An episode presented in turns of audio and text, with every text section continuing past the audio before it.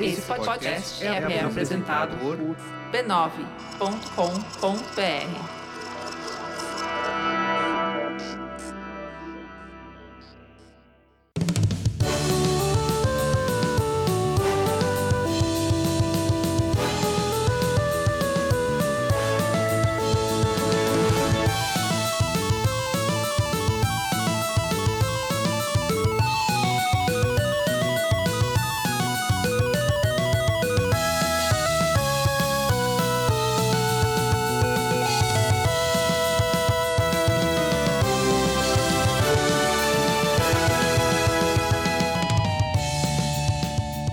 Ao vivo, Poco Pixel Classic Edition, eu sou o Adriano Brandão, do meu lado tá o Danilo Silvestre, tudo bom? Tudo bom, beleza? Maravilha! O que, que é Classic Edition, Danilo?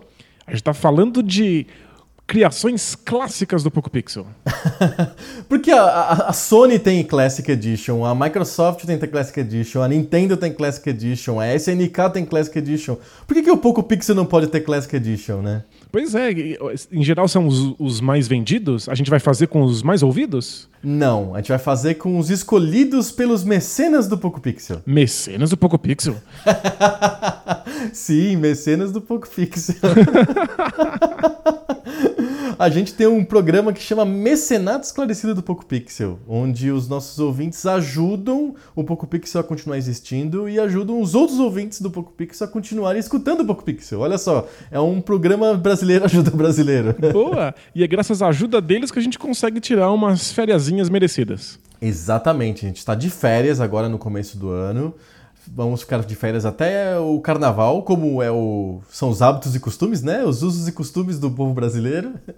E lá pelo meados de março a gente volta com episódios inéditos. Mas enquanto isso, a gente está soltando edições clássicas do nosso podcast com grandes temas que os nossos mecenas escolheram para a gente revisitar. Boa! Então são 10 episódios incríveis que a gente vai retirar lá do baú de memórias do Poco Pixel. Exatamente, tem, pod- tem episódio do ano passado, tem episódio de 2015. A gente já tá entrando no.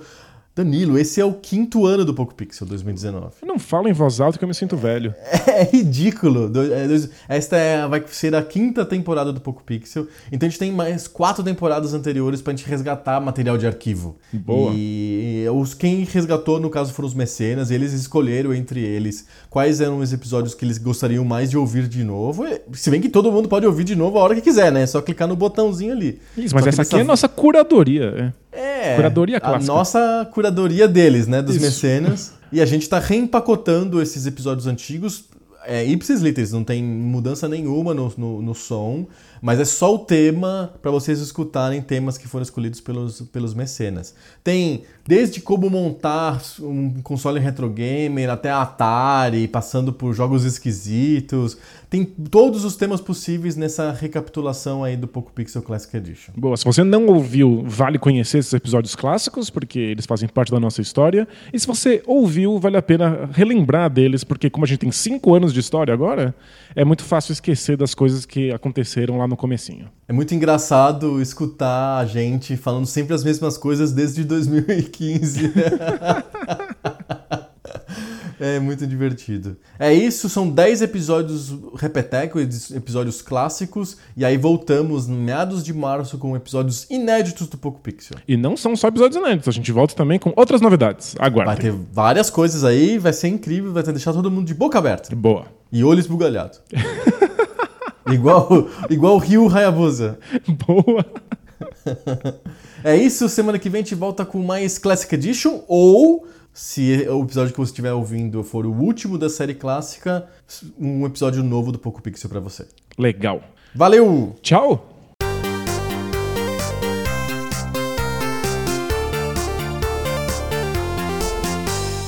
Qual foi o primeiro jogo da Konami que você jogou? Konami Soccer, É. sem sombra de dúvida. Eu também tava pensando nisso, assim. Konami Soccer é, pra mim, é uma das coisas que vem automaticamente quando eu falo Konami, ou quando eu escuto o nome Konami, eu penso em Konami Soccer. Não só porque tá no nome, né? Konami Soccer.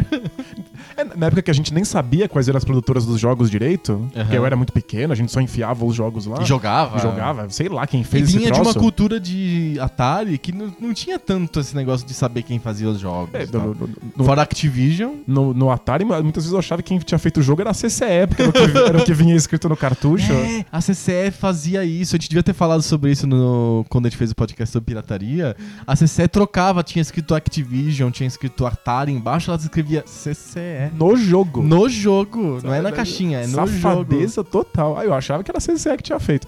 Mas então, nessa época que a gente não tinha muita certeza quem tinha feito, a Konami não, não, não deixava dúvidas. O jogo chamava Konami. Alguma É, coisa. Konami Boxing, Konami, Soccer. Konami Tênis. Então o Konami, Konami Soccer foi o primeiro. É, eu também, pra mim. Eu lembro de outro jogo que jogava muito no MSX. E aí a Konami tem uma participação super importante na história do MSX. E o MSX tem uma participação muito importante na história da Konami. S- Simbiótico. É uma coisa que realmente um se complementou bem ao outro. Tinha um jogo que era um jogo do pinguim que tinha que andar na Antártida. Nossa, eu chamava amava esse Antarctic jogo. Adventure. E era. a pa- Eu me lembro que me chamava muita atenção porque todos esses jogos tinham uma tela azul antes de entrar no jogo es- e o, o logo da Konami subia, assim. Muito marcante, assim. Desde a época do MSX, essa introdução muito icônica, assim. E mesmo se você não percebesse essa introdução, que você só quer jogar e pronto, eventualmente você jogava tantos jogos da Konami, já que eles eram os melhores disponíveis. Pra MSX, no sem dúvida. Eles eram os melhores, e uma hora você percebia que todos os melhores jogos que você jogava tinha essa tela azul Sim. da Konami. E, E aí, aí, você tipo, aprendia. começava, começava a procurar os jogos com a tela azul da Konami, né? Sim. A Konami é uma empresa mais antiga do que o MSX. A Kon- a Konami é de 70 e lá vai pedrada. se- 69, na verdade. A Konami é de 69. Ela surgiu como pra fazer máquinas de caça-níquel, patinco. É a mesma origem da SEGA, né? Muito parecida à origem da Konami com a origem da SEGA. E ela entrou no mundo de videogames, de jogos eletrônicos de vídeo, não mecânicos, com Frogger, que era um arcade do comecinho da década de 80, da mesma leva do Pac-Man, da mesma leva do Space Invaders, da mesma leva do Donkey Kong. A Konami soltou um sucessaço que foi o Frogger. Que Isso- tá muitíssimo vivo até hoje, né? Um monte de gente joga essa, essa porcaria no celular ou versões disso, né? E acho que o o pessoal joga mais versões disso. O, o- é- essa mecânica de fazer atravessar a rua, que é me- idiota, né? Muito é fácil de bolar, é muito fácil de entender. Surgiu com o Frog, ele tem bilhões de jogos que se repetem essa, essa mecânica. Eu me lembro que o primeiro jogo com essa mecânica que eu joguei não era o Frogger mesmo. Era um, um jogo pra Atari chamado Freeway, que você não era um sapo, você era uma galinha. E você tinha que atravessar a rua. Era mais simples assim do que o Frogger. Não tinha aquelas casinhas que você tem que se encaixar no final da, da rua. Era só atravessar assim. E começava de novo. Eu lembro de ser criança e entrar numa discussão que alguém tava me que- querendo provar que o jogo tinha um sapo. Eu não, eu falei, não, imagina, Frogger é com uma galinha. o Frogger ou o Freeway? Porque eu achava que eu tava jogando Frogger Ah. e. Não sei se você lembra, o, o- o car- o nosso cartucho do Freeway tinha um sapo na, na, na É frente. sério? É. É, eu não lembro desse cartucho. Mas aí você jogava e tinha a porcaria da galinha. Era uma galinha, o Freeway era uma galinha e o Frogger era o jogo da Konami que era um sapo que tinha que atravessar a rua. Era um arcade e esse arcade fez muito sucesso, papou um monte de moedinhas no mundo inteiro e isso fez com que a Konami resolvesse entrar no mercado de videogames e ela entrou pelo MSX, que era o principal computador do Japão na época, no começo dos anos 80. E aí no- foi no MSX que ela criou um monte de franquias que até agora há pouco eram as franquias mais fodas do videogame, talvez. Tirando talvez o Mario, sei lá. Castlevania, Met- Metal, Metal Gear, Gear. todos esses caras surgiram no MSX. Fora um milhão de joguinhos mais casuais, digamos assim, que, nossa. Que era espetacular. Eram espetaculares, tinha uma qualidade de áudio e uma qualidade de gráficos que nenhum outro produ- nenhuma outra produtora do MSX conseguia fazer. Como será que eles conseguiam fazer t- tão- Eles- tão bem feito e tantos jogos, né? Eu acho que eles, eles tinham uma, uma esperteza que era: vou eliminar detalhes que não fazem sentido e vou me concentrar só no que realmente interessa. Jogos, por exemplo, o Konami Soccer, que o campo era um verde chapado, não tinha, você não- não tinha nome de time, coisas assim muito elaboradas, era seis jogadores só. Eles diminuíram bastante coisa pra jogabilidade ficar boa. Então os jogadores eram mais carica- caricaturais, não tinha tantos detalhes, não tinha a necessidade de uma tela de loading super bonita, cheia de coisa, com uma música incrível de vários minutos, composta pelo Rob Hubbard. Não, era só realmente uma introduçãozinha e você já começava o jogo. E aí tinha uma grande jogabilidade. verdade. Eu sinto essa política ainda no, no- Na Konami? na- no- os jogos que restam da Konami. Ah, é. Porque eu joguei bastante o, o FIFA 16 que acabou de sair e o PES eu, não- novo. não- eu não joguei o FIFA 16. Joguei bastante os dois. O Konami tem um gramado que é uma coisa lisa, assim, um tapete liso, Sei. meio ridículo, enquanto o FIFA te- dá pra ver As indi- texturas da grama. individualmente cada uma da- da- das Se graminhas. você tá jogando o campeonato, eles te avisam, ó. Esse gramado foi usado agora há dois dias atrás pelo show da Katy Perry. Tem as, tem as marcas de Tem as vômito. marcas, né? assim. Mas o o gramado do FIFA é fantástico. Aí quando va- vai mostrar um replay ou a câmera aproxima, a taxa de quadro não segura e fica aquela coisa em câmera lenta, assim, faltando pedaço. Aham. Aí o PES tem aquele... É. Isso no, no Isso- PS4? Isso no Play- no PlayStation 4. Tipo, o- o- os quadros por segundo realmente não segura a quantidade de detalhes da torcida e da grama. Aham. Enquanto o PES bota aquele tapetão liso, ridículo Se dá, e o, se dá o replay, fica dá lindão, um replay é assim. tudo liso e flui, o jogo é muito mais rápido e, e muito mais E- fácil e- de, de interagir, sabe? Mas ainda, ainda tem essa. A a Konami ainda tá em. Tava, né? Não tá mais, a gente tem que. Não, mas o PES continua. É que le- leva um tempo pra gente se acostumar a falar de um cadáver, né? É, sim. Mas ainda tem essa preocupação com, uma- com a jogabilidade pura, assim, com, Aham. com fazer um negócio funcionar e não com ficar tendo um monte de detalhezinhos e, e penduricalhos aí que são desnecessários. Sim. Badulax. Então, eu acho que o segredo do sucesso da Konami nos 8 bits, e aí eu vou estender o que eu tava falando sobre o MSX pra falar também sobre o Nintendinho. A Konami foi extremamente importante no Sim. Nintendinho. Ela foi um dos primeiros parceiros da Nintendo, third party, ela, ela foi o pr- principal desenvolvedor de jogos para o Disk System, para o Fam- Famicom Disk System. O Castlevania surgiu pro Disk System, na verdade. Fantástico. É que o jogo é muito comprido. E você, você precisava salvar no disquetinho, né? Exato. A Konami ela tinha essa coisa de focar na jogabilidade, esquecer essas firulas em volta e fazer o essencial. Então os gráficos eram adequados e bem feitos para a jogabilidade. A música era o mínimo necessário para a jogabilidade ser fluida. E aí isso funcionou em um console ou um computador tão limitado quanto o MSX. O Nintendinho tinha um pouco mais de recursos, ela já conseguiu fazer coisas mais elaboradas. Mas ela não, precis- ela não sac- sacrificava um aspecto do jogo para outro. Ele, ela tentava equilibrar todos os aspectos. Eu penso nos jogos espanhóis de MSX ou nos jogos ingleses que se focavam em gráfico, por exemplo. Tinha uns, uns gráficos fantásticos, quase realistas pra época. Pra época, aí só que a jogabilidade era lenta, no- os controles não eram responsivos, não tinha música, era um jogo totalmente mudo, então tinha um monte não de cabia, né? concessões. Ou era o É. gráfico ou era a música. Você Exato. escolhe aí o que, que você quer. Exatamente. E a Konami não. Ela, ela não tinha uma. ah, não queria se focar em um detalhe só. Ela f- realmente espalhava o trabalho dela no jogo em todas as, todos os aspectos. E eram jogos super responsivos, né? O, o, o principal, se ela fosse sacrificar alguma coisa, ela, eh, seria qualquer coisa menos a responsividade dos controles. Ele- Eles eram os melhores jogos pra se controlar no, no MSX e no Nintendinho também. Sem dúvida. A jogabilidade sempre foi impecável. Sim. E, e a Konami ficou famosa, a partir do Castlevania, como uma produtora de jogos de muita ação. Com contra também, né? É, é, então, vamos, vamos fazer uma listinha? Acho Tá. que não tem como falar da Konami sem fazer listinha, porque, nossa, quantos jogos eles lançaram? Sei lá, é uma quantidade E tem- absurda, tipo a SEGA. É absurdo. porque, é, São jogos de qualidade, lançam trocentos. Milhões, E assim. Eles lançavam mais do que permitia o, a cota da Nintendo, Na Nintendo, né? eles tiveram que abrir um selo chamado Ultra, que era, um, era a Konami 2, assim. Tinha o jo ó, os jogos foram lançados pra, pro Ultra, no Nintendinho. O Metal Gear. Nossa, é, é- é- É estranho falar o Metal mole, Gear né? da Ultra É porque o, o Metal Gear não era bom o suficiente pra eles colocarem no, no selo a- Konami. no, no selo deles, assim, eles assumirem que era deles? Não sei. Que doideira. É Ou porque, com uma é- continuação do é porque Metal, o Metal Gear Gear. do Nintendinho, né? É, o Metal Gear do Nintendinho. É, o Metal Gear do Nintendinho é bem merda. Então tudo não, bem. e tem um outro Faz que é merda. sentido se ele tá Mais no merda outro, ainda, é. que é o segundo Metal Gear do, Do Nintendinho? do Nintendinho. É o Snake's Revenge. Vale os dois, os dois merecem estar no Ultra. é Tá verdade. no Ultra, o outro jogo que tá no Ultra é o- é o Turtles, os dois, o Turtles Turtles e o Turtles The Arcade Game. Os dois são, foram lançados nos Estados Unidos como Ultra Game. É porque é isso, né? A Konami também pegava muita franquia de, de, Muita, muita. de filme, série. no né? arcade, ela lançou, assim, em um espaço de um ou dois anos, ela lançou o X-Men Beat'em Up, o Simpsons Beat'em Up e o, vários Turtles Beat'em Up. E eu lembro que eu amava no MSX o jogo dos Goonies. Sim, era o jogo dos Goonies, que tinha a musiquinha dos Goonies no fundo e tal. Era só isso que importava. Lançou- lançaram dois jogos do Goonies no MSX, o Goonies e o Goonies 2. Olha só. Pro MSX2. Mas, de de volta, a lista dos jogos do, do- da Konami e de jogos do Ultra. Os jogos da Ultra são esses que eu listei, são os principais. é O Skate or Die, acho que também foi lançado pela Ultra. A Konami lançou no, no Nintendinho um monte de jogos de esporte. Blades of Steel, que era um jogo de hockey. Ela lançou o Double Drib Basketball, que era um jogo de basquete. Medonho, mas muito famoso. Muito famoso. E esses jogos não eram licenciados de ligas, eram só de basquete. E ok. Aí você ia escolher os times, era assim: Chicago, New York, Los Angeles. Mas não tinha Los Angeles o quê? Ou Chicago o quê? Aí tinha os mascotes. E aí, por acaso, o mascote de Chicago era um touro. É, Por acaso. Por acaso. Escolher um animal aleatório, né? É, tem tantos animais e o de Chicago é um touro, por que não? Não era um jogo horrível, você podia jogar e se divertir. Acho que até hoje dá pra se divertir com o Double Dribble.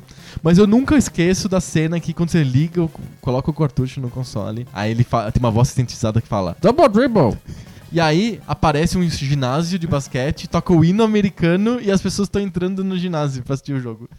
Isso, isso tem que esperar Você tocar tem o que hino. esperar tocar o hino.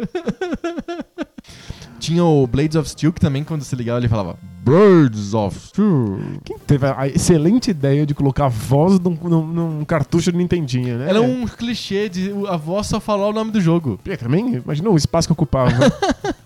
Mas pra que precisa de falar pra mim o nome do jogo? Eu sei que chama Blades Eu of sou Steel. alfabetizado, caralho. Né? Eles também lançaram uma série de jogos de esportes olímpicos é, que chamava Track and Field. Aí teve o Track and Field, o Track and Field 2. Eles tinham, assim, corrida, arremesso de dardos. E- é, É, é o famoso destruidor de, de controle. O né? famoso distribuidor de controle, é esse pro Nintendinho, que eram uns, uns desenhos até mais elaborados, nem parecia muito da Konami. Aí no MSX antes, e no arcade, antes de ter esses jogos do Nintendinho, a Konami tinha lançado o Hyper Sports e Hyper Olympics, eram duas séries, assim. E aí e eram os, os mesmos bonequinhos bigodudos do Konami Soccer, só que eles tinham que correr 100 metros com barreira, aí eles davam pulinha, aquela- tinha aquelas perninhas igualzinho do Konami Soccer, aí tinha que jogar o, ma- o dardo, que a gente chamava de Javelin. É verdade. Porque era, né, Javelin Throw era, era o nome do esporte em inglês, a gente chamava de Javelin. O, o meu MST sofreu muito com esse jogo. Porque você tinha que bater no cursor, né? Pá, pá, pá, pá, pá, pá, pá, pá. Aquilo era pra destruir o teclado. Um absurdo, né? devia ser proibido esse tipo de jogo. Acho que é lobby do MSX pra você Trocar de computador. quebrar e ter que comprar um novo. né? É que não dá pra trocar o teclado no MSX, porque ele é o computador. Pois é. Você tem que- é que nem um Note, você tem que trocar ele inteiro, assim. Devia, devia ter tomado mais cuidado. no nome Konami, no, MS, no MSX e no Nintendinho, se- sempre foi muito ligado a jogos de esporte. Aí a Ultra era mais pros jogos que não eram de esporte. Por isso que eu acho que eles jogaram o Metal Gear pra Ultra, o Turtles pra Ultra. o- Faz sentido. No Mega Drive tem um jogo que é da Konami que é bem bacana, que pouca gente se lembra, que é um concorrente do Sonic, que chama Night Rocket Adventure, que é um cavaleiro de foguete nas costas e uma lança. E ele é um, um- tipo um canguru, assim, um, um animal assim. E só tem no Mega Drive, ele é um jogo que não foi lançado nos outros, nas outras plataformas. E ele tem uma jogabilidade que lembra a do Sonic. É só pra, tipo, ah, você gostou do Sonic? Tem um outro aqui igualzinho. Isso. E é mó legal, o jogo é muito legal. E tipo, você aperta o botão segura e aí ele meio que carrega o foguete. Aí o foguete faz ele correr na tela que nem o Sonic corre, assim. Eu nunca ouvi falar desse jogo. E aí se você solta o foguete pra cima ou pra diagonal, ele voa, dá um pulão, assim. Cara, Konami é um universo à parte, né? Tem jogo demais. Sim, e esse jogo aí é um jogo super desconhecido é, pra gente, pelo menos no Brasil, a gente não, nunca falou muito de Night Rocket Adventure. Só que no Japão é super amado esse jogo. E, e é um jogo pra, de- pra Mega Drive, não é um jogo que saiu no Super Nintendo, nem outra plataforma, só saiu no Mega Drive. Difícil na época ter jogo exclusivo, né? Sim, essa coisa de velocidade acho que ficou muito associada ao Mega Drive na Sim. época, né? Eu lembro dos arcades da, da Konami, assim, com bastante carinho, assim. Um dos primeiros jogos de arcade que eu joguei da Konami foi o Yakung Fu, que teve versão pro MSX e tal. Aliás, o MSX ganhou uma sequência que não tem no arcade. O Yakung Fu 2 é só pro MSX. Tem uns inimigos novos, assim. Sim, né? é mó legal, assim, o Yakung Fu 2 é bem melhor que o Yakung Fu 1. Ele tem até um, um caminho que você tem que fazer antes de chegar no chefe. Apesar de ser um jogo de luta one-to-one, tipo, Street Fighter, né? Antes de você chegar no, no cara que você vai bater, você tem que passar por uns, carre- uns corredores que tem micro inimigos, assim. Qual que é a função disso? Isso a Konami fez também em outro jogo bastante emblemático, que é o Nemesis, ou Grad. A função dessa pe- pequena introdução à fase é você acumular bônus. Você bate nesses inimi- micro inimigos e você acumula bônus que podem te ajudar na hora de você enfrentar o chefão. Então, se você batesse vários inimigos em sequência no Yakung Fu 2 antes de chegar no chefão, você ganhava um. caía um lamen né? Animal. do alto da tela que te dava invencibilidade por alguns segundos, te dava possibilidade de, de guardar esse lamen pra você usar durante a luta pra você ganhar mais invencibilidade depois. Muito louco. E do ponto de vista do gameplay, você vai se acostumando com os botões, com os comandos, com o tempo de resposta. Não é uma coisa tão seca assim do tipo, começa, vai, bate aí, vai, vai Exato. batendo aí. Se vira aí agora. Se vira. E no Nemesis, Crisis, que era um, um shmup incrível. Então, Maravilhoso, assim. a gente aqui do, do MSX se acostumou a chamar de Nemesis, né? No, Mas, no, no- no Nintendo chama Gradius. é, o, o universo inteiro chamam de Gradius É, o jogo. é. mas no MSX o pessoal chamava de Nemesis. No Nemesis, é é bem bolado, assim. Assim como no Yakung Fu 2 você tem que andar num corredor pra chegar no chefão, no Nemesis você tem uma, uma fase que é um espaço vazio que de repente você entra no planeta. Então é como se você estivesse chegando na fase mesmo, através da viagem espacial. Eu, eu achava aquilo super cima- cinematográfico, assim, né? Tipo, tinha uma introdução de narrativa, uma assim. ó, música eu tô cine- chegando. espacial. era che- meio épico, Meio assim. épico. O que que era aquilo? Vinha um monte de navinha, você matava fácil, aí você pegava aqueles power-ups, que era a base do Nemesis. Porque o Nemesis era legal porque você ia acumulando power-up e você podia gastar o power-up onde você quisesse. Comprando escudo, comprando armas mais poderosas, comprando duplicador de tiro. Assim, você não chega na, na- na fase com, com o tirinho merda. Sim. Que é, é- é- não é nem. Porque, claro, o, o cara que faz o game design, ele pode programar a fase pra ir ficando mais difícil progressivamente. Sim. Então você pode começar fraquinha, pegando os power-ups, aí a fase vai ficando interessante. Aham. Mas ela só fica interessante quando ela tá realmente difícil e você tem um monte de tiros. Então, se ele te puder colocar você logo no começo da fase, já com alguns power-ups, o jogo já, já, já fica divertido mais rápido. Sim, então o Nemesis começava no espaço, você acumulava um monte de power-ups porque ia matando rapidinho os inimigos que estavam na tela. Aí Aprende Ah, os muda- comandos, Aí né? mudava a música e aí começava a fase no planeta mesmo, É. que era bem mais difícil, mas você já tava cheio de power-up. É, em termos de design, é muito bem sacado.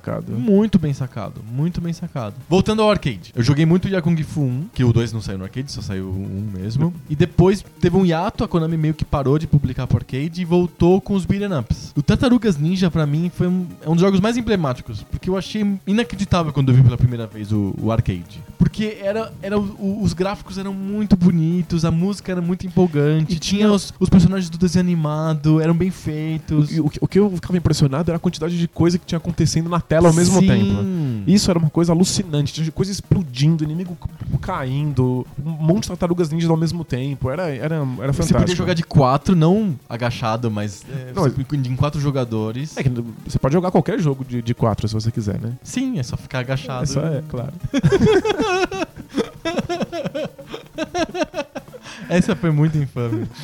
Você podia jogar com quatro jogadores Quatro diferentes. jogadores ao mesmo tempo, a gente tava acostumado com dois jogadores. Era o limite, assim, dois jogadores. No Turtles do arcade, você podia jogar em quatro jogadores. Uma zorra na tela absurda, assim, tipo... É, Eu tava acostumado a ter um pouquinho de inimigo a mais na tela do Mega Man. Eles já começarem a piscar e dar slowdown. Eles desaparecem, né, no Nintendinho. Eles, né? eles piscam, tipo luz de Natal, assim, e começa a ficar muito lento. Aí com aquela- aquela quantidade louca de inimigo e quatro tartarugas na tela e a Konami segurava. Era muito Segurava, louco. o arcade era incrível, eu adorava aquilo. Eu, quando eu pegava ficha, alguma coisa desse tipo, eu ia pra uma Playland da vida, eu corria pro Tartaruga Ninja, nem via os outros arcades. Era uma fixação que eu tinha mesmo por aquilo. E aí eu não fiquei alu- alucinado quando eles lançaram a versão desse jogo pro Nintendinho, que é o a- The Arcade Game. do Tar- Virou Tartarugas Ninjas 2, Turtles 2, porque eles já tinham lançado um que não tinha nada a ver, um jogo bem ruim, aliás, Tartarugas Ninja 1 pro, pro Nintendinho. Então, o arcade veio, virou o 2. Então, na minha cabeça, o, o arcade e o Nintendinho são idênticos. Tipo, eu era muito pequeno, eu não consigo Não, diferenciar. é muito diferente. É, eu queria saber de você que, que jogou os dois Totalmente bastante. diferente, totalmente diferente. Pensa no Turtles in Time e no Tartarugas Ninja do Nintendinho. O Turtles in Time do Super Nintendo é, tem a mesma sofisticação gráfica, sonora e ação que tem o primeiro Tartarugas Ninjas do arcade. Nossa, né? É tipo... É um o- salto monstruoso. monstruoso. O jogo do Nintendinho é muito simplório, é um jogador só. É, acho que dá pra dois jogadores, Dois, dois, né? dois. Tem pouquíssimos inimigos na tela, os, os- com- os personagens são pequenininhos, mas mal definidos e tal. E não tem várias fases, né? O do Nintendinho ele tem, Tem que umas cortar uns mudanças, pedaços. né? mudanças de fase. No arcade aparece várias vezes o Baxter Stocklos, sabe? O- a O- Moscou, A né? Moscona, exato. No, acho que no jogo do Nintendinho aparece só uma vez. Então, tipo, tem algumas diferenças É assim. uma versão. É uma versão ho- honesta, dá pra você se divertir. Acho que era um dos jogos que eu mais joguei no Nintendinho, porque você ligava, dava porrada nos nos robôs do s- clã do pé. Tudo pé? É, é o, Fu- o Foot, o Foot Soldiers, é o, na versão em português, no, no desanimado, era o clã do pé. Era o Foot Clan. Você tá zoando. É, é, é, é, é isso mesmo. Tem um pé desenhado até no uniforme deles, um- uma patinha assim. é genial. É verdade. Então você batia naqueles caras, se divertia a beça assim, não tinha tanta preocupação, entender o jogo, etc, etc. Ah, nossa, o Tartarugas Ninjas era uma febre. E aí eles aproveitaram o sucesso do Tartarugas Ninjas e lançaram os Simpsons, o No Beat mesmo- Up dos Simpsons. Mesmo modelo é. Igualzinho, mesma coisa. E parece que não faz nenhum sentido. É, por, É porque por, os Simpsons, né? por que raio a Marge vai dar na cabeça de alguém com um aspirador de pó?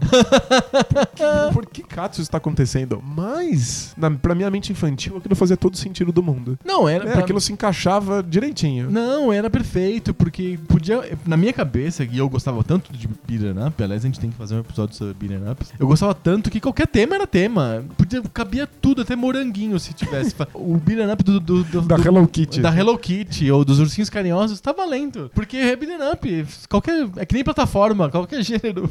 Qualquer tema funciona dentro do gênero. E o do, do Simpsons era muito bem feito. Muito bem feito. O- os combos, as combinações, o fato de que um personagem interagia com o outro, gerando um, um golpe novo. Sim. A gente queria ver todas as combinações possíveis. Exato. Os inimigos, é, é- é- é muito bem feito. né? Não, mega bem feito. E aí em seguida eles lançaram o X-Men. Aí o X-Men Beaten Up explodiu minha cabeça porque eram seis jogadores simultâneos.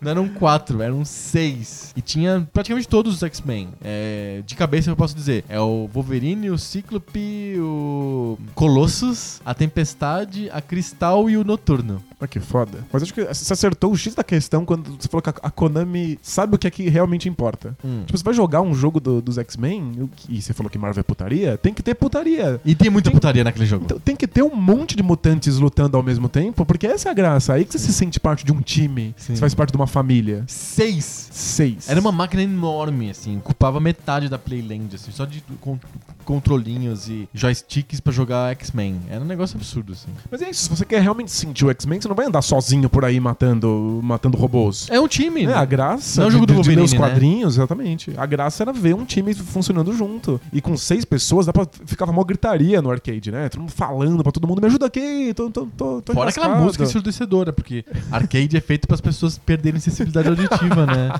É o lobby da... da- Da, da indústria dos aparelhos auditivos. Ainda mais o arcade da Konami, né? É, ele que, que sabe o que, que realmente importa. E outro arcade que veio um pouquinho depois, mas que tem uma pegada diferente porque não é um beat'em up clássico, é mais um shoot'em up, é o Sunset Riders.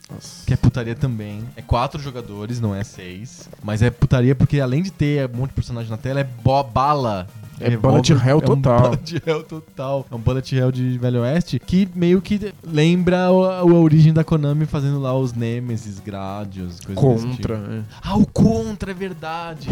Nossa. Momento contra. Contra. Contra é genial, né? Eu amava aquele jogo. Uma coisa repetitiva, eu sempre falo isso nos programas. O que eu gostava muito no Contra era um senso de jornada. Porque você caía lá na selva lá, e aí você ia entrando na base, aí você tinha que. Tinha uma fase que era ou pra frente em vez de ser pro lado. Não sei, não sei se você se lembra. Sim. A, a fase normal é uma fase que você vê na lateral o- o Inimigos. não, os seus Ah, os personagens, personagens. eles vão andando da esquerda pra direita. Aí eles entram numa base, depois você mata o primeiro chefão, e aí eles começam a andar pra frente, assim. Você vê uma visão meio iso- isométrica, assim, em perspectiva. Aí você con- continua mais uma fase horizontal, aí de repente tem uma montanha pra você escalar, e você vai escalando uma cachoeira, assim. Você se sente realmente atravessando longas distâncias, né? Sim, parece que você tá en- entrando, fazendo uma aventura incrível, muito longa, em vários lugares. É, a sensação de jornada que o Contra me passava era muito legal. Não era uma coisa abstrata en- andando-se pra frente. Não, ele, ele fazia cenários variados pra você se sentir avançando, assim. Era era uma recompensa muito grande estar vivo. Sim, sim. Simplesmente porque você via que você chegava cada vez mais e mais longe. era- E olha, ele, ele não, não era bolinho ficar vivo no contra, Não, né? Contra é absurdo, é muito difícil. É, é um jogo muito difícil, por isso que tem o Konami Code. Foi aí que surgiu o Konami Code, né? Qual- como que é o Konami Code? É, cima abaixo, cima abaixo, direita esquerda, direita esquerda AB. BA. É BA. Vamos recapitular então o Konami Code aqui. Cima, cima, baixo, baixo, esquerda, direita, esquerda, direita, BA. Esse é o Aí. Konami Code. Fechou. O Konami Code surgiu no Contra porque ele era muito difícil, você precisava de ter uma, uma ajuda. E aí. É, eles obviamente queriam criar um jogo hardcore que fosse verdadeiramente desafiador, se sentisse fodão de estar vivo. Sim. mas não era acessível pra, pra, pra todo mundo. Eu tenho, tenho uma história de um, um, um colega meu que ganhou um Nintendinho com Contra e jogou dois minutos, achou morreu, não muito conseguia fazer absolutamente nada. O pai pegou o controle e varou a noite inteira jogando e depois foi, foi sem dormir pro trabalho no dia seguinte. Porque ele viu o desafio naquilo. né? É isso, aquilo é realmente desafiador. Aquilo é um, é um jogo mais. exige muito mais habilidade, velocidade, reflexo. Sim. E por isso eles criaram o código, porque, né? Tem que te dar vidas a mais. Eles te dão 30 vidas. Mas- O Konami Code no conta te dá 30 vidas. Mas o- é é legal que ele não. Não é uma opção que vem. que vem escancarada. É, tipo, você se sente assim, meio sujo, né, de estar usando. Aham. Tipo assim, eu consegui fechar o jogo com 30 vidas, legal, mas eu não sou digno. Sabe? Eu sou. Eu, eu, eu sou um ser humano menor pra eu ter feito isso. Aham. É legal que o, jo- o, o jogo não, não se diminui, ele me diminui. Sim. Se ele simplesmente tivesse uma opção ali easy com 30 vidas, não seria a mesma coisa. Então eles Não. botam esse código assim, escondido, como se eu tivesse, Acho que. sei lá, comprando droga na esquina. É, Exato. E o legal do Konami Code é que eles colocaram um monte de jogos. Não É, foi ficou- só no Contra. Ficou padrão, né? É, tem um monte de jogos que tem o Konami Code. E aí virou uma piada na internet, né? Tem sites que você pode usar o Konami Code. Sites de conteúdo. Você Esse- dá o Konami Code e aparece uma coisa. No direcional do, do computador, assim? É, é, é. Eu- na minha empresa, ah, talvez por influência minha, é, tinha um link escondido no dashboard lá que ativava com o Konami Code. Sério? Aham. Animal. Acho que não tem mais na versão atual, mas numa- na versão anterior do nosso dashboard, era o Konami Code que liberava. Você dava o Konami Code e aparecia o linkzinho, aí você clicava. Se um dia eu morar num castelo com passagem secreta, esse vai ser o password também. É pra- é, o meu sonho é ter um sistema de senha que eu posso fazer a, a senha ser Ken sent me. Que é a senha do Larry. Quando o Larry entra no. no bar e tem que entrar naquela porta que tá fechada, o cara se bate na porta e o cara fala Yeah, what's the password? Aí você re- tem que responder Ken sent me. Aí ele abre. Animal. Vale a pena ter uma passagem secreta só pra isso. né? É. Tem uma camiseta do Ken sent me. Eles vendem na E internet. do Konami Code tem 400. é. E tem outra camiseta engraçada do, da Konami, que eles fazem, que é bem comum. Que é a camiseta de um quadrinho do Simon's Quest, que é o Castlevania 2, que é uma fala daqueles personagens aleatórios que você encontra. Que fala um monte de coisas inúteis que não serve Sim, pra nada. aí não a- te ajudam essa porra fala é nenhuma. This is a horrible night to a curse. Uma coisa assim. Eu quando eu jogava Castlevania, eu achava. Eu não entendia inglês. E aí eu achava muito legal que esses personagens. Mas é só o Castlevania 2 que tem essa É só zoeira. isso. Que eles tentaram fazer um action RPG. Mas eu achava assim. muito louco, tipo, olha, tem pessoas na cidade, elas falam com você, é fantástico. Aí quando você cresce, vai ver o que elas estão falando, elas estão falando porra nenhuma. é Não só faz nenhum ru- sentido. É só ruído, assim. Se Não você faz nenhum tivesse- se sentido. tivesse latindo, dava na mesma. Você sabe que uns caras na internet fizeram usando o emulador a versão Redacted. É o Castlevania 2 Redacted. Em que eles dão dicas de verdade. Sim, ou as pessoas falam coisas que fazem sentido, que fazem uso no jogo. E porque precisa, o jogo é puta críptico. Você tem É. que fazer um monte de coisa que você não tem, não faz a menor ideia de, de, O de como Castlevania faz. 2, ele mudou totalmente o esquema do Castlevania 1, no sentido que ele criou esse negócio de conversar com as pessoas, acumular itens e f- tem backtrack. O, o Castlevania 2 tá cheio de backtrack, enquanto que o Castlevania 1 é só vai pra frente e, e mata o Drácula. assim, É, mas aí o backtracking virou uma espécie de marca registrada do, do- do, do de Castlevania. é. Que aí virou o, o gênero Metroidvania, Sim. né? Mas no 1 não tem backtrack, no 2 eles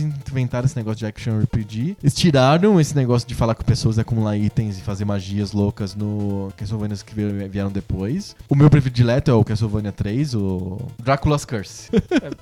É sempre a maldição, a revanche. A, a, o a- Revanche, é, o Vingança. Ah. vingança de alguém. É é um prequel, né? Você não joga com Simon Belmont, você joga com o Trevor Belmont, o antecessor dele, c- cento e poucos anos antes do primeiro jogo. Legal. É um jogo bem legal e ele, é- ele, ele tem o jeitão do primeiro Castlevania, quer dizer, então você vai pra frente sempre, não tem, é, não tem que acumular coisas, mas tem algumas lo- vezes que você tem que fazer um backtrack. Aí cria já esse modelo clássico do Castlevania, é o Castlevania 3 que faz isso. Mas o, sem sombra de dúvida, o mais famoso é o do PlayStation 1, Ah, o Symphony of the Night, Symphony né? of the Night. É que É muito bom. é explodiu muito bom. miolos, né? É, muito, bom mesmo. É um jogo de pixel, né? Um jogo bitmap do PlayStation. E é notável, assim. Ele, ele realmente explora os recursos do, do PlayStation de maneira incrível, assim. Mas não dá ele, pra não. ele é o que o Sega Saturno esperava ser. Exato. Ter po- o poder do CD pra fazer incríveis jogos 2D. Bitmap, Exato. exatamente. O Castlevania E dá muito certo, olha só. Symphony of the Night dá, dá perfeito, é muito bom, mas eu não consigo não comentar o quão podres são os diálogos dublados.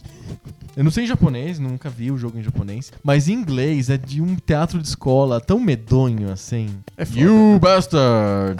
You shall die! É horrível, assim, tipo, de uma cafonice É que, assim. é, é que uma- é uma outra época, né? Tipo, ninguém se importava com isso, ninguém achava que isso ia fazer diferença. Só de estar falado, a gente já vibrava, a gente achava muito louco. Aqui a Konami tem essas coisas. No X-Men do arcade tem uma, uma frase muito engraçada que é tipo esse This is our horrible night to occurs lá. essas frases que não fazem sentido. No, quando aparece o Magneto, assim, na introdução, ele, ele faz assim um monte de coisas, uma explosão, é um efeito piroteca, e ele fala Welcome to die. Tipo, Alguém na Konami acha que sabe falar inglês e ela não sabe, né? Mas ela escreve mesmo assim. Mas o problema do... ok, né, nesses jogos mais antigos realmente tinha problemas graves de inglês. Eu não sei, não é da Konami o All Your Base Belong to Us, né? Não. Mas podia ser. o problema do, do Symphony of the Night não é o texto. O texto é ok, assim. O problema é o estilo. É um texto cafoníssimo, super impostado, brega, assim, tolo. E, dublado a da du- a pior du- maneira da possível. pior maneira possível. Mas não é da maneira assim, tipo, Roger ou Pete. É dublado de um jeito assim do tipo.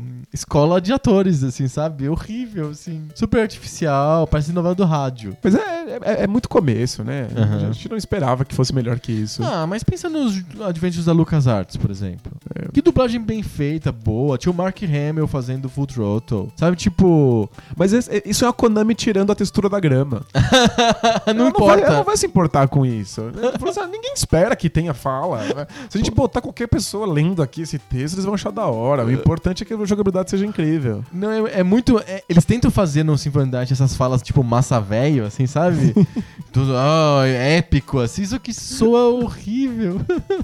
Só teatro. Isso, isso, teatro de escola. É. O, dá um po- isso me tira um pouco do encanto do jogo, mas eu acho o Symphony Night muito bom. É um jogo muito, muito É, bom. é, acho que é o, é o mais famoso e o meu favorito. Do, da série Castlevania. É. É que depois eles fizeram os Castlevania do 64 que são É. detestáveis. O 3D. 3D é, tipo, horroroso, assim. Fala um pouco sobre os jogos da Konami posteriores ao PlayStation. Ou do próprio PlayStation. PlayStation, é. Silent Hill. Acho que os, os dois principais, que são a marca da Konami na- na- nas novas gerações, é Silent Hill e, Metal, Gear. É. Uhum. O Metal Gear já era uma coisa muito diferente no, no MSX, né?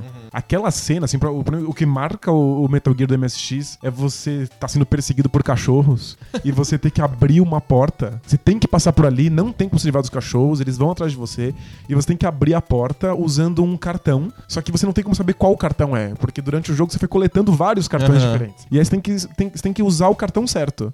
E aí quando você abre o seu menu pra usar o cartão, o jogo não para. O cachorro continua. Os cachorros chegando continuam a- a- correndo atrás de vocês. Tem que ficar testando um cartão atrás de cartão. Você não lembra qual você já testou, qual você não testou ainda. Isso pra mim é. perto. É marcante. é a assim. marca do, do- do Metal Gear no MSX. Aham. Já é fazer essas- esses pequenos momentos em que a- a, a jogabilidade é construída pra criar uma, uma tensão narrativa. Sim.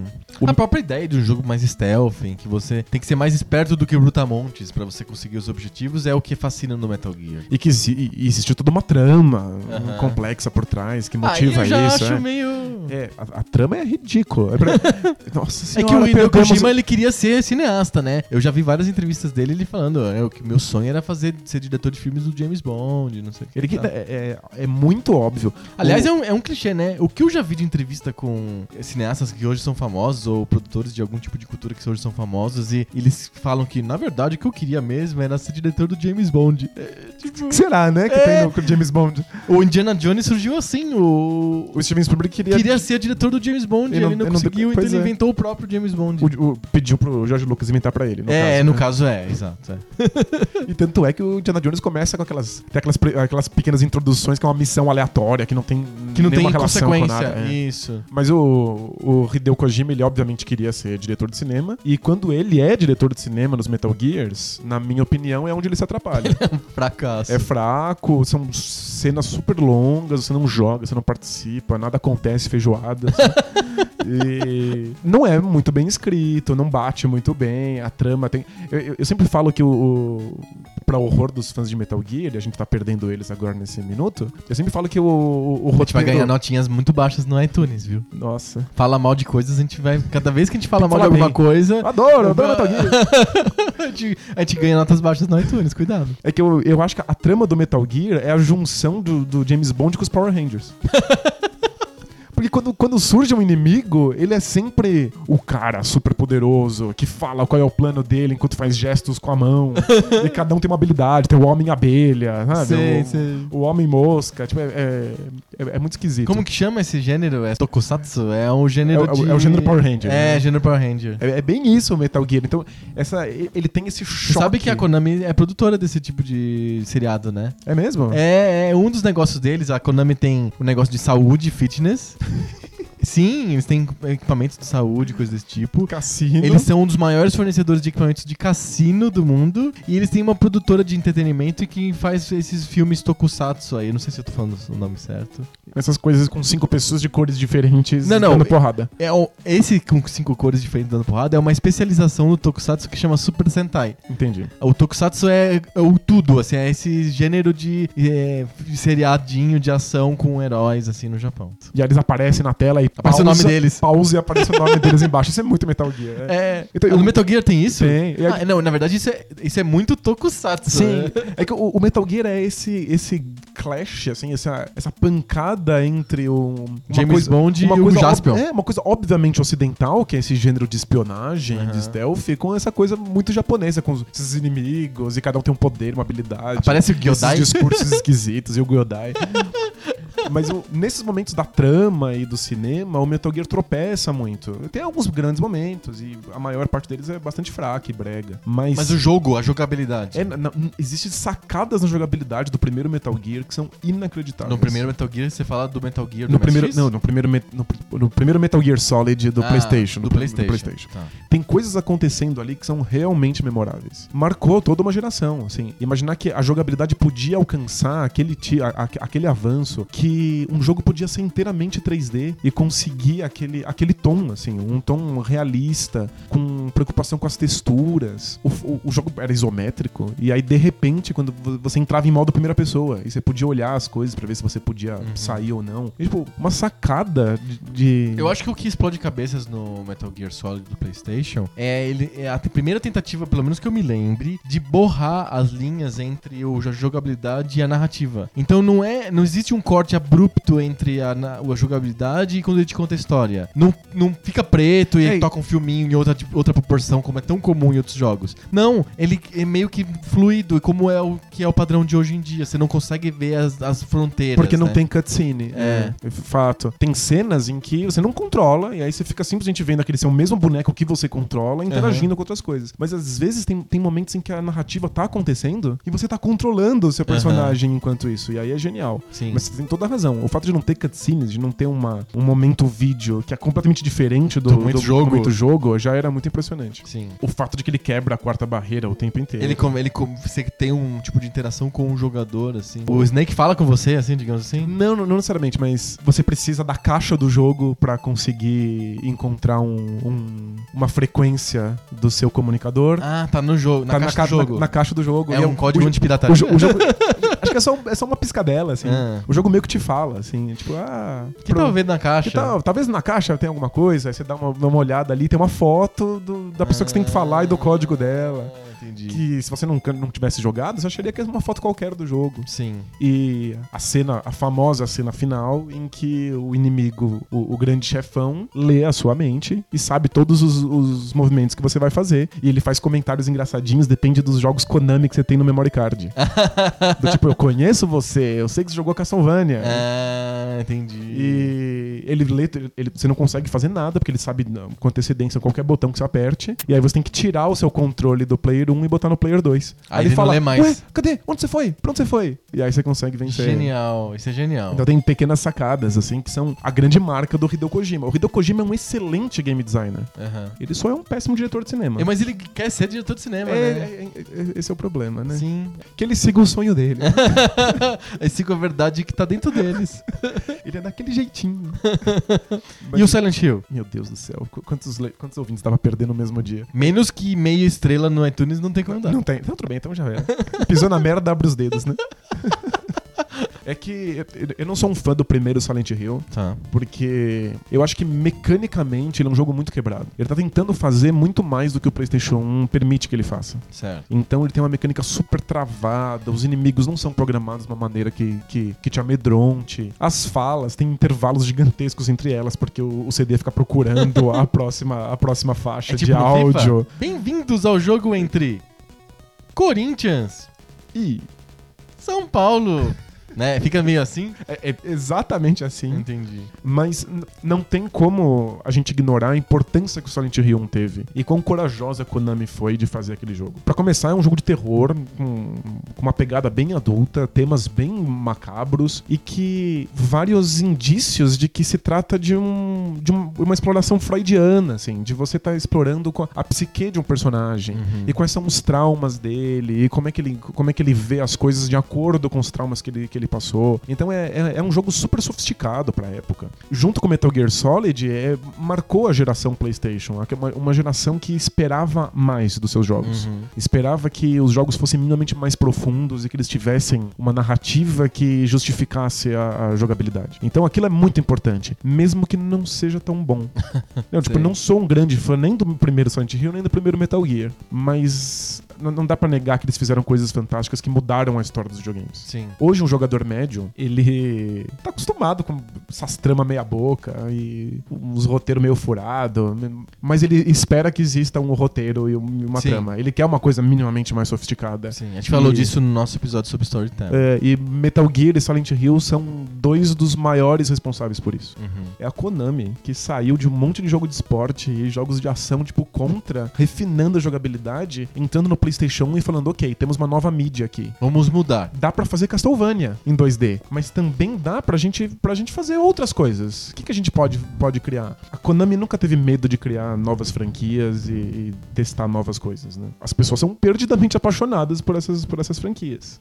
É que a Konami não soube cuidar muito bem delas, né? Mais um caso de empresa que não tem medo de lançar coisas novas, mas também não cuida das coisas que lança. A gente falou bastante disso no nosso episódio sobre a SEGA, né? É- Essa é a marca da SEGA. né? Aham. Eu Acho, acho, a A Konami é menos, assim. Konami eu é acho. menos, tem um, tem, tem um pouco mais de cuidado, mas lançou muito Castlevania merda, se queimou muito com o Nossa, público lançando é. Castlevania Cocô. É, de- do, do 64, acho que foram dois, e são terríveis, assim. Lançou muito Silent Hill, re rebutou Silent Hill 400 vezes. No GameCube, não sei o E quê. no, no- no- no- no PSP, depois no Wii, no Playstation, tem 400 reboot de, de- de Silent Hill. Depois de um tempo, começou- eles começaram a ver que custava muito dinheiro pra fazer essas coisas, pra fazer esses jogos das grandes franquias amadas, e que no, no fundo não valia a pena. Aí eles come- a Konami começou a terceirizar muito o estúdio. Ah, é? Eles começaram a mandar os jogos pra ser feitos na, na, na França. Pega um grupinho aí de programadores indie, dá ne- pra eles o Castlevania, vê, o que- vê o que sai. E, tipo, já faz um tempo que eles não estão afim de sentar e fazer um grande jogo de uma, de uma grande E franquia é deles. por isso que o Kojima falou: chega, tô abandonando aqui os tacos. Então, por, por muito tempo, o estúdio do, do Hideo Kojima foi o... a única coisa que funcionava de verdade na- da- Aham. dentro da, da Konami. O Hideo Kojima tinha carta branca, então ele faz o jogo do jeito que ele quer fazer. O Hideo Kojima é um caso raro no Japão, que a gente... É incrível como eu posso falar tão mal e tão bem do mesmo cara no, no mesmo episódio.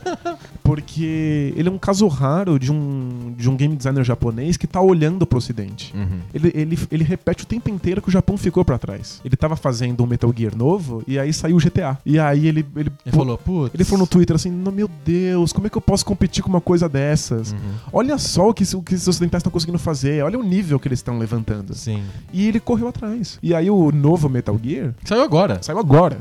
Não tem mais cutscene, não tem mais eh, essa vontade dele de ser cineasta. É um mundo aberto, como o GTA, em que você tem liberdade pra fazer as missões do jeito que você, Você quiser. jogou? Não joguei ainda. O pessoal tá falando bem ou mal? Tá falando muito bem, todo mundo gostando bastante. E, e dizendo que a narrativa não acontece porque tá programado lá uma historinha. Acontece pelo seu jeito que você inventou de passar pra aquela missão. Entendi. Então cada um tem uma, a própria história do Metal Gear pra contar. Legal. Porque eu vi histórias muito épicas de, cal- de gente que fez resgates de helicóptero com, usando explosivo C4 pra despistar. E, tipo, parecem coisas que são roteirizadas, mas não são. São coisas que acontecem na hora, lá Que porque você legal. programou assim. E esse é o Hideo Kojima correndo atrás do acidente. E isso, é, isso é espetacular. Uhum. E o Que ele que vai ser esteja- dele agora? Esteja ligado. E aí o estúdio do Hideo Kojima sempre foi o- um, um- um lugar que não lança qualquer é Metal Gear, lança pouquíssimos de alta qualidade, do jeito que ele quer. Acabou. A a parceria já era. E o, O, o Metal Gear, a franquia dele ou da Konami? a, fr- a franquia é da, da, da Konami, e só que sempre foi feito Pelo Kojima. pelo Kojima, pelo estúdio dele. E aí a- ele acabou o último Metal Gear já não fazendo mais parte da Konami, como funcionário terceirizado. Aham. Então, muito provavelmente é o, o fim do, do, do Metal Gear, pelo menos feito pelo, pelo Hideo Kojima. Se tiver Metal Gear agora no futuro, vai ser joguete de celular. Ou pro Pachinko. o Silent Hill, né? Vai ter um Pachinko aí Patinco novo, de né? Silent Hill. Porque jogo mesmo não vai ter. É, a Konami tem um monte de slot machines, que são máquinas caça-níqueis, com temas, né? Tema disso, tema daquilo. Pode lançar um caça-níquel do Silent Hill ou um caça-níquel do Metal Gear. É só isso. as- porque são, são en- grandes franquias que mudaram a história dos videogames. As, as franquias da, da Konami no MSX, que Uhum. marcaram a nossa infância, que eram jogos fantásticos, elas não são. Não são franquias. Não são franquias mesmo. o único né? que era franquia mesmo era o do Pinguim, que teve o segundo, o segundo jogo. Antarctic Adventures 2? É, é, o primeiro chama Antarctic Adventure e o segundo chama Penguin Adventure. Animal. Que era mais complexo, assim, e tal. Tinha um monte de sofisticações. Eu adorava esse jogo. E era Muito. super simples, é só andar pra frente e desviar dos obstáculos. Os jogos não têm frescura, eles fazem o que precisa ser feito. Sim. E aí, quando no PlayStation eles acham que o que precisa ser feito É história? eles fazem história. Ele- Eles, são bem straightforward. Tem uma palavra pra isso? Tem, é, são bem diretos. É. ah, Bem direto ao ponto. Exatamente. Mas as, as- as grandes franquias que, que, que eles criaram desde o do MSX, é, eles vão continuar usando pra vender fliperama, pachinko, camiseta, caneca. A gente só não pode mais esperar jogo deles. Que, aliás, é- eles são a definição do game design japonês. Que É, migrou pra migrou jogo casual comple- de celular. completamente voltada pro jogador casual, que vê que não faz mais sentido ficar criando um jogo grande e caro, porque o dinheiro não volta, que ficou tentando terceirizar, que correu atrás do ocidente e não deu certo, e que desencanou. Sabe como que surgiu isso? Qual que foi o desencadeador dessa, dessa linha? Na Diga. Konami? A Konami inventou o Dance Dance Revolution. Olha só. É da, é da Konami, Dance Dance Revolution. Que são aquelas grandes máquinas de arcade que as pessoas dançam em cima, pisando no, no chão, em lugares específicos, pra cima, pro lado, não sei o que e tal. E você tem que seguir o padrão que te é mostrado na tela. E que atraiu quadrilhões de pessoas que não são É. acostumadas com videogame. que Exatamente, Não são jogam. meninas, nam- caras que gostam de dançar e não sei o que, e que, tipo, nunca tinham jogado videogame, porque aquela mecânica de joystick, uma coisa abstrata de vídeo não interessava. Quando é uma dança, uma coisa física, isso foi muito antes de ter Kinect, Playstation Move, Ni- Nintendo Wii, coisas desse tipo. E, a- As pessoas se amarraram imediatamente no Dance Dance Revolution, né? Essas máquinas de dança eram muito frequentes lá em- na virada dos anos 90 pros anos 2000, assim. E aí criou esse gênero casual que depois a Nintendo meio que absorveu no Wii, né? Sim. E aí hoje o Kinect, basicamente, é o PlayStation Move, o PlayStation Eye, essas coisas assim, meio que sobrevivem por causa desses lançamentos anuais de Just Dance, Joguinhos de dança e de canto. né? É, de Dance Central, coisas desse tipo. O Dance Dance Revolution é um dos primeiros e é da Konami. Ela É. começou a criar aí o- a tumba dos dos jogos hard, hardcore dela, né? Quando ela criou o Dance Dance Revolution. É, Dá pra dizer isso. Bebeu o próprio veneno. criou o veneno que ela ia beber É. anos depois. Mas é, criou, ou pelo menos descobriu eh, esse mercado, e agora vai usar desse mercado. E esse mercado, como a gente já, já concluiu antes, não tá nos consoles. Tá no Então não- celular. então não vai ficar lançando jogo pra console mais, que não faz sentido. E o a PES? Não, a não ser essa, essa grande Vaca leiteira que é o PES. Pois é, né? Tipo, é um, um sucesso monstruoso, muito atrás do FIFA no mundo inteiro. É, verdade. Não... Mas é, é um sucesso monstruoso e é fácil de fazer pra eles. Porque, curiosamente, por causa do Metal Gear. É, eles usaram a engine do Metal Gear, né? A Isso. Fox. É, a, a engine é fantástica. Você bota o FIFA 16 e o PES 16 frente a frente. E o FIFA, os movimentos não só são robóticos, como os personagens, às vezes, os bonecos, eles saem do movimento. Por exemplo, ele. O cara chuta a bola pra fora e aí ele faz movimento com a mão, bota a mão na cabeça e de repente o corpo dele solta, assim. Os braços caem, assim, como que ele, ele não tem mais nenhuma animação pra fazer nesse momento. Aham. E aí, de repente, liga a animação dele correr de volta pro meio campo. Ah, sei. Então tem esses segundos não animados que dão um encanivele gigante, assim, você percebe que aquilo é um robô. Aham. Enquanto no, no PES, usando a, a- Fox a Engine. Fox Engine, os, os, os bonecos eles estão o tempo inteiro se mexendo como se fossem jogadores de futebol. Aham. Eles estão olhando pra, pra, pra, pra torcida e procurando, olhando um jogador e, Legal. Ah, e amarrando a própria chuteira. Eles nunca saem do personagem. A fisionomia dos jogadores tá parecida com a dos É muito, jogadores super- reais? é muito superior ao FIFA, as texturas dos jogadores, as expressões faciais, como eles, o, o fato de que eles se tocam de verdade. E, tipo, eles, Hum. Eles não atravessam Ele- um no corpo do outro. eles dão high, eles dão high five e as mãos se tocam umas nas outras. Isso é muito absurdo. Aham. Mostra essa diferença do que é uma engine construída pra um joguinho de futebol e o que é uma engine construída pra um GTA. Aham. Sabe, pro Metal Gear novo é um, um- um grande GTA, que precisa de uma Sim. física perfeita e de personagens que vão ter que passar uma história, uma narrativa com a, com a- com a expressão facial. Sim, E aí o PES parece estar um bilhão de anos em termos de, de movimentação. sim. É, não necessariamente jogabilidade. O PES vai viver, um- os- pelo menos durante essa geração, vai viver da Fox Engine que já tá pronta. Perfeito. Vai ficar simplesmente mudando um passo. É que o, um o chute aqui. PES, se eu não me engano, o PES 14 ou 13 foi o da, mi- da migração pra Fox Engine. E aí teve um problema, porque eles não estavam adaptados ainda. A Engine lançou dois jogos bem ruinzinhos. Aí entrou mesmo forte no, no 15. E a engine cresceu muito agora no- no- nos últimos anos pro, pro, pro, pro- Pro Metal pro Gear. Metal Gear novo ser lançado. A engine evolu- evoluiu demais e o o PES é quem se beneficia disso, no Sim. fim das contas. Que é o que é a, é a franquia que vende mesmo, né? Bem que o É. Metal Gear vai vender bastante também. Vende, porque tem, tem muitos fãs, mas é que custa muito dinheiro pra ser feito. Sim. Né? Tipo, é É aquela... que nem fazer um filme, né? Sim, é, é- é aquela conta bizarra. A Square Enix lançou o Tomb Raider, vendeu 5 milhões de cópias e deu preju. Sim. Porque custa caro demais pra fazer. Tipo, o Metal Uhum. São- Gear... é, é um custo cinematográfico, né? Pois é, e, e você não vai ter a mesma audiência Sim. mundial de Não um, tem, de um não filme. tem. Jogo, a gente já comentou sobre isso. Jogos hardcore são coisas mais de nicho do que de Sim. mainstream. Não é todo mundo que tem um console em casa, não funciona. Ele custa muito menos pra ser feito do que o Metal Gear. Aproveita a engine que já tá pronta. Nos próximos anos o PES vai viver disso. Depois, a próxima geração, aí vamos ver se o PES vai continuar existindo. Será que vai valer a pena pra Konami Tem criar um estúdio só pro tem, PES? tem um estúdio só pra fazer PES e criar uma nova engine pro PlayStation 5, sabe? Não, Aham. não sei se a gente vai ver a Konami fazendo isso, não. Pois é. Então- Porque uma coisa é você ter uma linha de jogos esportivos como a EA tem ou como a 2K tem e você se dedicar a fazer uma engine pra vários jogos, pra NHL, pra NFL, pra NBA, pra FIFA, etc, etc, do que ter um- só um jogo de futebol, que é o PES. A Konami não tem outros jogos de esporte. É isso. É mu- não, tem, não, é, não é sustentável do ponto de vista econômico ter um estúdio só pra fazer o jo- um jogo por ano. Então, é,